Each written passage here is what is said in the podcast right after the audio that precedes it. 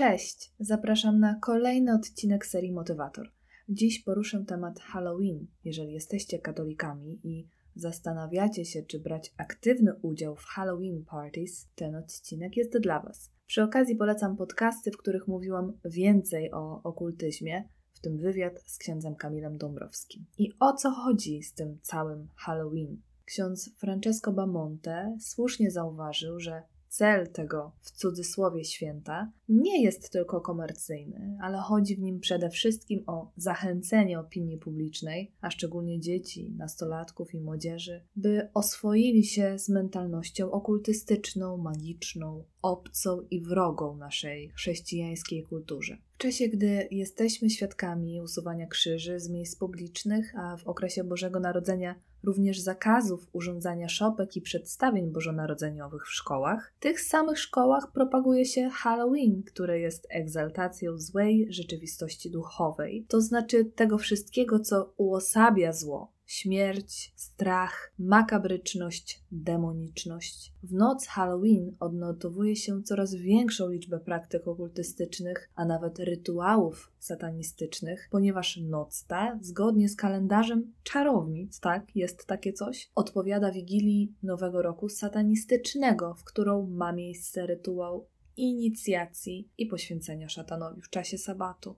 W jednym z wywiadów udzielonych dla niedzieli egzorcysta, ksiądz Andrzej Grewkowicz, został zapytany o to, dlaczego praktyki Halloween są niebezpieczne, szczególnie dla dzieci. Powiedział: Niebezpieczne są po pierwsze dlatego, że są kontynuacją praktyk pogańskich, czyli są powrotem do pogaństwa. Jeśli mówimy o powrocie do pogaństwa, to wracamy też do więzi duchowych, które nie są więziami z Bogiem. Poprzez praktyki pogańskie odstępujemy od chrześcijaństwa i tym samym uzależniamy się od złego ducha. Po drugie, praktyki Celtów przejęli sataniści i to oni celebrują noc z 31 października na 1 listopada. Przejęte od Celtów święto obchodzą z różnego rodzaju orgiami na cmentarzach czy ofiarami składanymi na grobach. To jest w ogóle szok. Podejmując praktyki zabaw halloweenowych, wpisujemy się w szerszy zakres tego rodzaju aktywności. Możemy być też zasłoną dla celebracji satanistów, bo jeżeli wszyscy tak świętują, powiedzmy, to ich praktyki są trochę ukryte. Obchodząc Halloween, zaczynamy powoli wsiąkać w praktyki satanistyczne. Jakkolwiek to brzmi, bo wiem, że wielu z Was się z tym nie zgodzi. Zanim człowiek się zorientuje, może już mocno ugrzęznąć w takiej zależności. E, ksiądz Grewkowicz poruszył również temat zwiększonej ilości opętań w okresie Halloween. Powiedział, że są różne formy zależności od złego ducha, a opętanie to szczyt, skrajne formy uzależnienia. Są też formy mniej zauważalne, niepozorne i do takich należą choćby nocne lęki, jakieś dziwne sny, koszmary. Często mogą być one tłumaczone naturalnie i być reakcją na to, co ktoś oczywiście oglądał czy wcześniej usłyszał, ale mogą to nie być zwykłe epizody, które pochodzą z jakichś naturalnych konsekwencji wcześniejszych wydarzeń. Mogą to być już pierwsze formy dręczenia przez złego ducha. Wtedy do opętania jeszcze daleko, ale już istnieje zależność. Ci, wobec których podejmujemy egzorcyzmy, takich dni jak 31 październik boją się najbardziej. W tym dniu najboleśniej, najbardziej wracają różnego rodzaju dręczenia. Dotyczy to zarówno opętanych, jak i podążających już drogą ku uwolnieniu. To nie jest tak, że dzisiaj ktoś jest na zabawie halloweenowej, a jutro przychodzi do egzorcysty. Ta droga trwa nawet kilka lat i jest drogą stopniowego uzależnienia. Jest to szczególnie niebezpieczne, bo niezauważalne po pierwszym właśnie dniu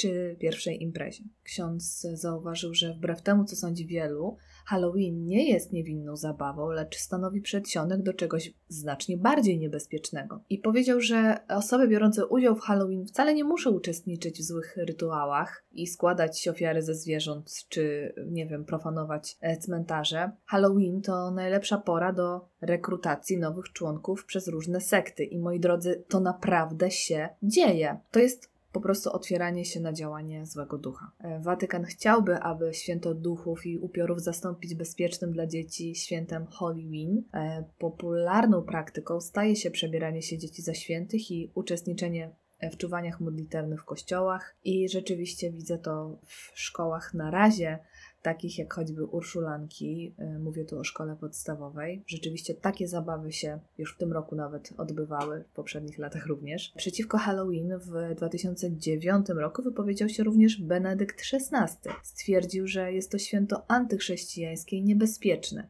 Halloween, jak mówi, promuje kulturę śmierci i popycha nowe pokolenia w kierunku mentalności ezoterycznej, magii. Atakuje święte i duchowe wartości przez diabelskie inicjacje za pośrednictwem obrazów okultystycznych. Bardzo fajnie powiedział też o Halloween ksiądz Vincent Lampert, znany z wykorzystywania mediów społecznościowych w promowaniu wiary i zwalczaniu okultyzmu. Zapytany o to, w jaki sposób katolicy mogą umożliwić złym duchom wejście w ich życie, powiedział, że są cztery sposoby, na jakie ktoś otwiera drzwi złu w swoim życiu. Więzi okultystyczne.